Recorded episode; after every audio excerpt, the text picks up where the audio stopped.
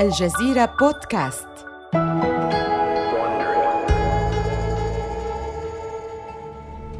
إنه سبتمبر عام 1943 وألفريد تانفورد على متن طائرة تحلق في مكان ما فوق شمال إفريقيا. تهتز الطائرة بسبب المطبات الجوية. يأمل تانفورد ألا تنهال عليه صناديق الشحن التي تملأ ممرات الطائرة. الله وحده يعلم ما بداخل هذه الصناديق. حبوب معلبة. ذخيرة متفجرات ربما قنابل قد تكون أي شيء. يحاول ألا يفكر بالأمر وهو يتأمل البحر المتوسط من النافذة. ينظر في ساعته ويهز رأسه. تبا أنا حتى لا أعرف ما هو الوقت الآن. في الواقع إنه غير متأكد من الوقت الذي قضاه محلقا في الهواء. بدأت رحلته بالأمس ربما قبل الأمس. بدأت مغامرته برحلة قصيرة من مدينة نيويورك. إلى ولاية مين شمال شرق الولايات المتحدة ثم إلى جزيرة نيوفنلاند القريبة من سواحل كندا. ومن هناك استقل طائرة عسكرية متجهة إلى مطار بريستويك بالقرب من غلاسكو في اسكتلندا. والآن هو على متن رحلته الأخيرة الوجهة إلى الجزائر. مركز عمليات الحلفاء في شمال إفريقيا. أخيرا تهبط الطائرة. ينزل تانفورد من الطائرة في العاصمة الجزائرية حيث تبلغ درجة الحرارة 29 درجة مئوية. يحييه جندي ويأخذه إلى مكتب قريب. على المدخل يقدم نفسه إلى عقيد في الجيش الأمريكي. ألفريد تانفورد المراقب الفني لشركة كوكاكولا. جئت لأداء خدمتي العسكرية يا سيدي. أهلا بك في الجزائر يا تانفورد لدي بعض الأخبار السيئة لك. أعلم أنهم أرسلوا المعدات واللوازم قبل وصولك لكن للأسف ليست كلها هنا. حدث خطأ في النقل. هذا يحدث كثيرا هنا. لذا أعتقد أن مهمتك الأولى هي العثور على معداتك المفقودة. يقضي تانفورد الأسابيع التالية. يتفقد كل شبر من شمال إفريقيا. يطارد الصناديق المفقودة في القواعد العسكرية الصحراوية. ويتتبع أثر المعدات التي لم تصل من قاعدة إلى أخرى. وأثناء بحثه يستجدي مهندسي الوحدات العسكرية أن يمنحوه قطع غيار للأجزاء التي لم يفلح في العثور عليها. وفي غضون شهر يجمع تانفورد كل ما يحتاجه. ومن ثم يجند فريقا من أسرى الحرب الإيطاليين لبناء ما جاء إلى إفريقيا من أجله. وبعد أسبوع كل شيء يصبح جاهزا. مصنع تعبئة يضمن لكل أمريكي يؤدي خدمته في هذه المنطقة الاستمتاع بكوكاكولا أثناء تصديهم للخطر النازي. وبينما تبدأ عملية إنتاج الدفعة الأولى من الزجاجات يقف تامفورد ليتساءل كيف انتهى به المطاف في هذه المهمة الانتحارية لجلب كوكاكولا إلى ساحات الحرب؟ لكن إن كان يريد الإجابة حقاً فإنه يبحث في القارة الخاطئة. المسؤول عن مهمة الحرب العالمية الثانية لكوكاكولا يعيش في واشنطن ولديه بعض الأفكار غير التقليدية التي ستدفع بيبسي إلى حافة الهاوية.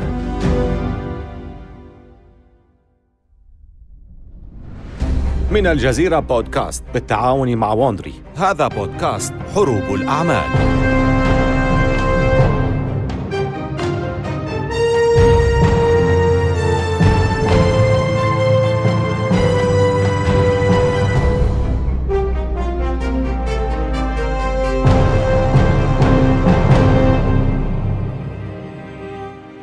أنتم تتابعون الآن سلسلتنا ذات الستة أجزاء كوكا كولا ضد بيبسي.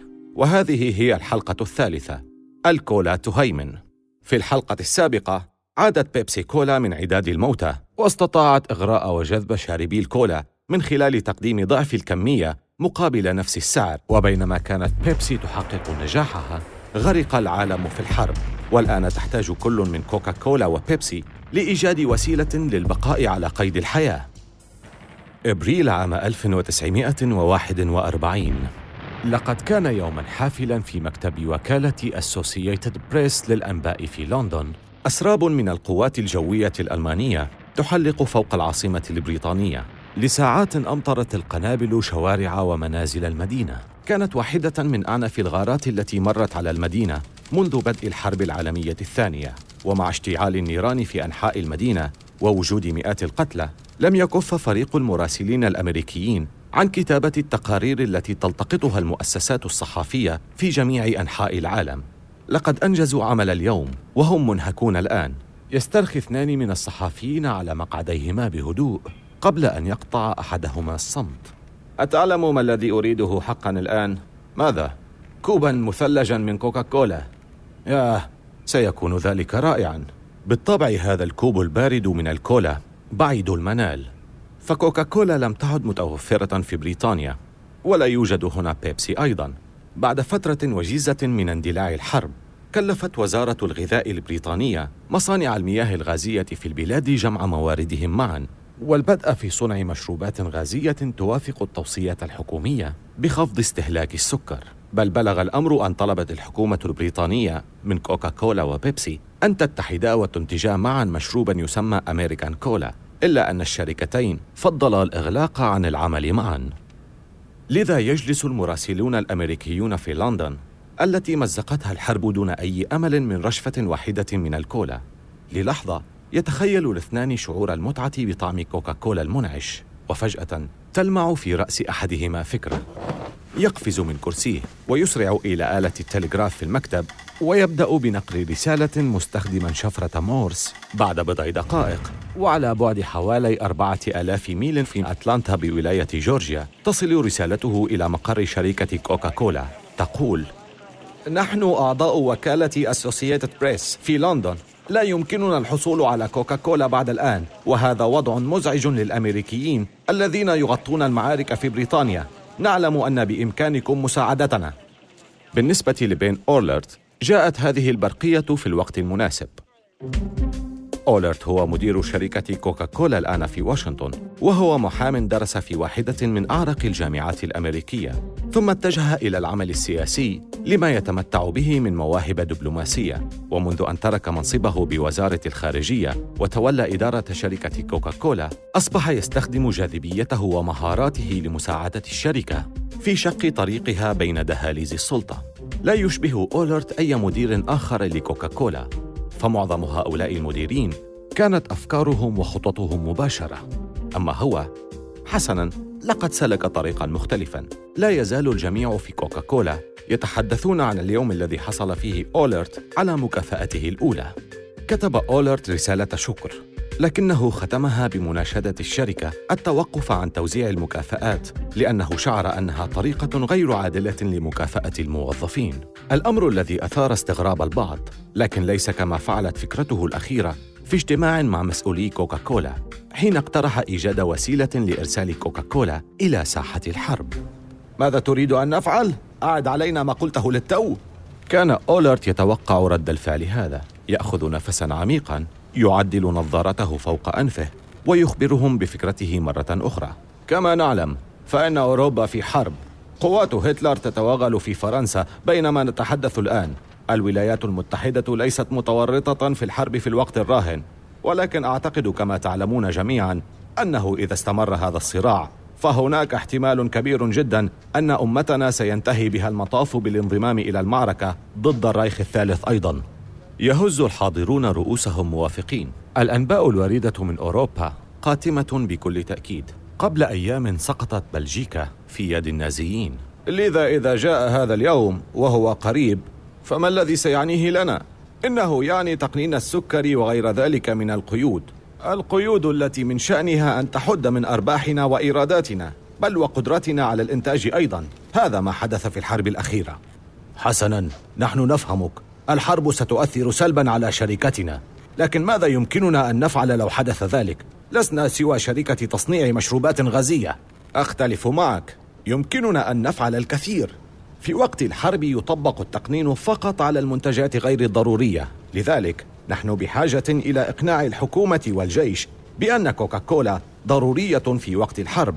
يجب أن نريهم أن كوكاكولا ترفع الروح المعنوية وتحسن إنتاجية العمل. نحن بحاجة إلى إقناعهم بأن كوكاكولا هي جزء لا يتجزأ من الحياة الأمريكية التي سوف تحارب قواتنا من أجلها. يرفض المسؤولون خطة أولرت لاعتقادهم أنها مجنونة. لكن بعد عام تصل البرقية من وكالة اسوسييتد بريس في لندن وبعد رؤيتها يفكر البعض في شركة كوكاكولا أنه ربما مجرد احتمال. ألا تكون خطة اولرت مجنونة فعلا. ثم تأتي اللحظة الحاسمة. في بدايات الحرب غزا البريطانيون أيسلندا لمنع وقوعها في يد النازيين. والآن وافقت الولايات المتحدة على مهمة حماية الجزيرة. وبعد وقت قصير من وصول القوات الأمريكية إلى أيسلندا تطلب وزارة الحرب الأمريكية مئة ألف زجاجة كوكاكولا للقوات المتمركزة هناك. تقنع هذه الطلبية الشركة بأكملها أن أولرت كانت له نظرة بعيدة. وخلال الأشهر التالية تبني كوكاكولا علاقات قوية مع الجيش الأمريكي وتنجح في الوصول لاتفاق بتزويد كوكاكولا للقواعد العسكرية في المحيط الهادئ. وهو الأمر الذي لقي تأييدا من القادة الذين يفضلون أن يشرب الجنود كوكاكولا بدلا من البيرة والخمور في أوقات راحتهم. بل وتقدم الشركة عرضا جريئا للجيش أيضا. سوف توفر زجاجات كوكاكولا بخمسة سنتات فقط للقوات الأمريكية أينما كانت في العالم بغض النظر عما سيكلف الشركة. خطوة تلو أخرى. تصبح كوكاكولا مستعدة أكثر. مستعدة للحرب. في السابع من ديسمبر عام 1941 مثل شركائها في دول المحور. اليابان تشن الضربة الأولى ديسمبر عام 1941 لا تزال الولايات المتحدة تترنح من الضربة المفاجئة التي شنتها اليابان على ميناء بيرل هاربر. ولكن الحكومة الفيدرالية لا تضيع أي وقت. بعد ستة أيام فقط من الهجوم تفرض الحكومة قيودا صارمة على استخدام السكر في إنتاج السلع غير الأساسية. إنها لحظة الحقيقة لخطة أولرت. هل يمكنه إقناع واشنطن بإعفاء كوكاكولا من تقنين السكر؟ يخوض أولرت اجتماعات متعاقبة في واشنطن يعرض فيها قضيته على الحكومة والسياسيين وفي كل مرة يرجع بخيبة أمل يصل إلى أحد مدراء كوكاكولا السابقين والذي كان قد عين في مجلس الإنتاج الحربي. لكن حتى مع وجود أحد له في الداخل فإن هذا لا يفيد. يصل أولرت بقضيته إلى مكتب نائب الرئيس الأمريكي. لكن الإجابة تبقى كما هي. الرفض. وبحلول ربيع عام 1942 يظهر تأثير تقنين السكر بالفعل. كوكاكولا الآن شحيحة في جميع الولايات الأمريكية. الأمر الذي يزعج الملايين من مستهلكي الكولا. بالنسبة لشركة كوكاكولا فإن هذا الوضع كارثي. ولكن أثناء ذلك يكتشف أولرت ثغرة في القيود المفروضة على السكر. تنطبق القواعد فقط على المنتجات التي تتم صناعتها للمدنيين. إذا أنتجت كوكاكولا شرابها للجيش الأمريكي لن يصبح هناك قيود على كمية السكر التي يمكن استخدامها. لم تضيع الشركة أي وقت في استغلال تلك الثغرة. تبدأ في زيادة الإنتاج لتلبية الطلب المتزايد من معسكرات التدريب العسكري ويبدأ شحن كوكاكولا إلى القوات المتمركزة في جميع أنحاء العالم. لكن قول ذلك أسهل من فعله في الحقيقة. فعلى الشركة أن تحارب من أجل مساحات شحن. كان من المقرر أن تستخدم في شحن الذخيرة والإمدادات العسكرية. وهناك مشكلة أخرى أيضاً. كيف ستعود كل تلك الزجاجات الفارغة لإعادة ملئها؟ كابوس لوجستي حقيقي. صحيح أن الكولا يتم تصديرها بالفعل ولكن بكميات محدودة. لكن كوكاكولا لديها معجب من أشد مواليها وهو الجنرال دوايت أيزنهاور القائد الأعلى لقوات الحلفاء في شمال إفريقيا وهو مستهلك نهم لكوكاكولا ويود أن يحصل الجنود على ذات المتعة أيضا ولديه الحل. يطلب أيزنهاور من شركة كوكاكولا إرسال أفراد منها إلى جبهة القتال لبناء مصانع تعبئة يمكن أن تحافظ على توفير الكولا. وعليه توجه العشرات من مهندسي كوكاكولا إلى شمال إفريقيا لبناء تلك المصانع. حتى كان عمال كوكاكولا يتبعون القوات وهم في طريقهم للقتال في شمال إيطاليا ويوزعون زجاجات الكولا بين المعارك. بالنسبة للجنود فإن كوكاكولا هي طعم الوطن كما كتب الطيار المقاتل الأمريكي روبرت سكات في مذكراته. إذا سألنا أي شخص ما الذي نقاتل من أجله نعتقد أن نصفنا سيجيب الحق في شراء كوكاكولا. أما بالنسبة للشعوب التي يحررها أولئك الجنود شاربو الكولا فإن كوكاكولا تصبح رمزا للأمل. لم يكن لكوكاكولا شعبية في أوروبا من قبل ولكن المؤكد أن لها شعبية الآن. إنها تمثل طعم الحرية اللذيذ. في تلك الأثناء كانت بيبسي تأخذ موقف المتفرج وعندما علم والتر ماك رئيس شركة بيبسي عن صفقة كوكاكولا العسكرية سأل البنتاغون عما إذا كان بإمكان بيبسي المشاركة أيضاً. ماك نحن لسنا بحاجة لبيبسي. لدينا بالفعل كوكاكولا وهذا هو الشراب الذي يريده الجنود. نحن لسنا بحاجة إلى شجار شركتين للكولا تتنازعان على حصة الشحن. تكسب كوكاكولا ولاء الملايين من القوات الأمريكية في جميع أنحاء العالم. الجنود الذين سيعودون يوما ما إلى الوطن سيصبحون زبائن دائمين لكوكاكولا. تجد بيبسي نفسها محاصرة في وطنها حيث حصص السكر المقيدة أكثر من أي وقت مضى تقتل الشركة ببطء. تخسر بيبسي المكاسب التي حققتها قبل الحرب. وماك يعلم أنه يتحتم عليه إيجاد مصدر للسكر. وإلا فإن شركة بيبسي ستختفي من الوجود. لذلك يفعل الشيء الوحيد الذي يمكن فعله اللعب تحت الطاولة.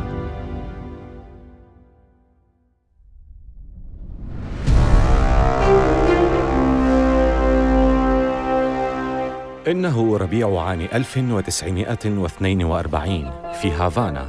كوبا هي مكان الاستجمام والمرح للأمريكيين. لكن حين ينزل رئيس شركة بيبسي والتر ماك من الطائرة لا يفكر في البحر ولا الخمر الفاخر أو الكازينوهات. لا لقد جاء لسبب آخر ربما لأسوأ الأسباب. الضرائب الكوبية. يذهب إلى مكتب محصل الضرائب الذي يقترح مناقشة المشكلة على الغداء في المطعم. ماك حريص على إنجاز ما جاء لأجله. كنا ندفع ضرائبنا كما هو متفق عليه. لا أفهم لماذا تطالبنا بأن ندفع أكثر. يبتسم محصل الضرائب وهو يقص سيجاره الكوبي. ربما كان التقدير الضريبي الذي أرسلناه من قبل غير صحيح. لا يهم. لا يزال عليك أن تدفع. لقد لاحظنا أنك تعمل على تطوير مزارع خاصة لإنتاج السكر. هذا صحيح. اشترت بيبسي مزرعة من أربعين ألف فدان في عام 1939 لتلبية احتياجها المتزايد للسكر. ولكن عندما زارها ماك للمرة الأولى انزعج ممن رآه. لم يكن لدى عمال المزارع مياه عذبة ولم يكن لديهم أي أرض لتربية الماشية حتى يتمكنوا من إطعام أنفسهم خلال الشهور التي يتوقف فيها العمل في قصب السكر. لذا أرسل ماك مهندسين لحفر آبار المياه وافتتاح مزرعة خدمية لهؤلاء العمال يمكنهم فيها تربية مواشيهم وزراعة ما يحتاجونه من طعام. يتوقف محصل الضرائب لحظة لإشعال السيجار واخذ بضع نفثات ثم يكمل حديثه تحسيناتك تلك تدمر كوبا ماذا كيف يمكن لتحسين حياة شعبكم الشعب الكوبي أن يدمر كوبا ببساطة لأن الفلاحين الآن في المزارع الأخرى يطالبون بنفس الأشياء التي يرونها في مزارعكم. اقتصادنا كله مبني على السكر. سيد ماك، أنت تفتح للمزارعين بابا لم يعتادوا عليه. هل تعتقد أنهم سوف يستمرون في قسم ظهورهم لقطع قصب السكر الآن وقد أعطيتهم خيارا آخر؟ ينفث محصل الضرائب سيجاره مرة أخرى وينتقل إلى جوهر ما يريد. اسمع، ربما لو تم ردم هذه الآبار التي حفرتها وإغلاق تلك المزرعة فربما يمكن أن ننسى التسعة ملايين دولار التي تدين بها شركتك لنا بالطبع تسعة ملايين دولار هي تقديراتنا الأولية فقط ربما إذا نظرنا مرة أخرى قد نجد أن المبلغ الحقيقي أعلى. أعلى بكثير. يضم ماك قبضتيه تحت الطاولة. محصل الضرائب يعطي ماك خيارا واضحا مقيتا. دفع عمال المزارع مرة أخرى إلى حياة البؤس أو دفع ضرائب الابتزاز التي لا نهاية لها للحكومة الكوبية. لا يستطيع ماك تحمل أي من الخيارين لذا يبيع المزرعة. فقدان تلك الأرض كانت ضربة خطيرة لبيبسي وبسبب تقنين الاستهلاك وقت الحرب لم تعد الشركة قادرة على استيراد السكر الكوبي. كانت خطة ماك أن يبيع ذلك السكر ويستخدم الأرباح لتعويض ارتفاع تكلفة الأعمال التجارية في زمن الحرب ولكن الآن لم تعد هذه الخطة ممكنة. لم تكن المزرعة مشكلة ماك الوحيدة فعليه أيضا أن يفعل شيئا حيال كوكاكولا التي نصبت نفسها مشروب الكولا الوطني. بيبسي الآن بحاجة إلى أن تظهر لأمريكا أنها أيضا وطنية وتدعم القوات المسلحة ولكن القول دائما أسهل من الفعل خاصة عندما لا يريد الجيش الأمريكي شراء بيبسي ولهذا تبدأ بيبسي بتغيير شعارها هويتها الجديدة هي دائرة مقسمة إلى ثلاثة أجزاء من الأحمر والأبيض والأزرق لتعكس ألوان العلم الأمريكي. بعد ذلك تفتح الشركة مراكز بيبسي كولا للجنود من الرجال والنساء في سان فرانسيسكو ونيويورك وواشنطن والتي تم تصميمها لتكون منزلا للجنود البعيدين عن وطنهم. توفر لهم فيها الاستحمام والوجبات الرخيصة وتقدم البيبسي مجانا. إضافة إلى كشك صغير يمكن الجنود من تسجيل رسائل صوتية لأقاربهم وأحبائهم. تسجل بيبسي الرسائل على قرص فونوغراف وترسلها إلى الشخص المقصود. في غضون أسابيع الآلاف من تلك التسجيلات تبدأ بالوصول إلى المنازل في جميع أنحاء أمريكا. رسائل مليئة بالحنين إلى الوطن من قلب الجنود والبحارة والطيارين الذين يأملون ألا تكون هذه هي المرة الأخيرة التي يسمع فيها أحبائهم أصواتهم. يصل أحد تلك التسجيلات إلى منزل في مسقط رأس بيبسي كولا نيو بيرن كارولاينا الشمالية. مرحبا عزيزتي. نعم إنه أنا مرة أخرى. لم أكن أعلم أن صوتي يبدو هكذا. إذا اختلفنا الآن فيمكنني المزاح أن هذه المرة الوحيدة التي لن تستطيعي توبيخي فيها. وبما أن هذا لن يحدث سأخبرك بأنني أفتقدك أكثر من أي وقت مضى. وآمل أن تمر الأيام سريعا. حتى نكون معا من جديد. هناك شيء آخر غير تقليدي في مراكز بيبسي. إنها تدعم المساواة. قد يتم الفصل في الجيش بين الطبقات والأعراق لكن مراكز بيبسي مفتوحة لجميع الأعراق. ماك جمهوري ليبرالي. ومنذ توليه مسؤولية بيبسي كان يستخدم منصبه لوضع معتقداته موضع التنفيذ. أغلب الشركات الأمريكية. بما في ذلك كوكاكولا تتصرف وكأن الأمريكيين من أصول أفريقية في البلاد والبالغ عددهم 12 مليون نسمة غير موجودين. لكن بيبسي لا تفعل ذلك حتى إنها عينت فريق تسويق من الأمريكيين الأفارقة لتحسين مبيعات بيبسي بين مجتمعات الأمريكيين من أصول أفريقية. وفي عصر قوانين جيم كرو العنصرية التي سادت تلك الفترة كانت تلك حركة جريئة. ولكن رؤيته هذه. لم تلقى قبولا في كل مصانع تعبئة بيبسي. فعندما وصل أول رجل مبيعات أسود للشركة إلى مصنع تعبئة بيبسي في برمنغهام بألاباما عام 1940 أبلغه مالكو المصنع البيض رأيهم بكل وضوح. لا نريدك هنا. عملك لا يمكن أن يعود علينا بأي نفع. أعرف سيدة أعمال سوداء لا تشتري الثلج من شركة للسود مجاورة لها لأنها تعتقد أن جليد الرجل الأبيض أكثر برودة. لكن رجل المبيعات الحاذق يكسبهم برده الذكي. كل ما تخبرني به تلك القصة هو أن هذا الرجل الأبيض هو البائع الأفضل. على الرغم من المقاومة من بعض مصانع التعبئة يحدث فريق بيبسي ذو الأصول الأفريقية فرقا جوهريا. متاجر الأمريكيين السود تتخلص من كوكاكولا لإفساح المجال لبيبسي المؤيدة للمساواة. ذوي الأصول الأفريقية يتحولون من كوكاكولا إلى بيبسي لإظهار دعمهم للشركة أيضاً. وفي غضون سنوات قليلة قصيرة تتقدم بيبسي كثيراً على كوكاكولا في المبيعات للأمريكيين السود. ولكن هذه المكاسب ليست كافية. بحلول عام 1943 يجبر ارتفاع تكلفة الزجاجات والسكر وأغطية الزجاجات والبنزين شركة بيبسي على رفع الأسعار. تكلفة زجاجة 330 مليلترا ترتفع من خمسة إلى ستة سنتات. ارتفاع الأسعار يقتل نجاح الشركة وفي غضون أسابيع تنخفض مبيعات بيبسي بنسبة 20% أصبح وضع ماك حساساً عليه أن يجد طريقة للحصول على المزيد من السكر لمصانع تعبئة بيبسي. وإلا ستتوقف الشركة عن العمل. لحسن الحظ لدى ماك خطة يتوجه إلى مدينة مكسيكو لعقد صفقة مع منتجي السكر في المكسيك. فلدى المكسيك الكثير من السكر لكن تبقى مشكلة. القانون المكسيكي يحظر تصديره. يستطيع ماك شراء كل ما تحتاجه بيبسي من السكر لكنه لا يستطيع نقله عبر الحدود. لذا تبني بيبسي مصنعا في مونوري. وهي مدينة قريبة من الحدود الأمريكية. هذا المصنع سيحول السكر المكسيكي إلى شراب بيبسي. وبما أن شراب بيبسي ليس سكرا خاما فإن الشركة تستطيع تصديره إلى الولايات المتحدة. في غضون أيام من بدء عمل مصنع مونوري تبدأ القطارات المحملة بالآلاف من براميل شراب بيبسي عبور الحدود ليصل الشراب في الوقت المناسب. ويخفف الضغط الذي كان يواجهه العاملون في مصانع تعبئة بيبسي. بعد وقت قصير من بدء تشغيل مصنع مونوري، يتلقى ماك مكالمة من مسؤول حكومي أمريكي.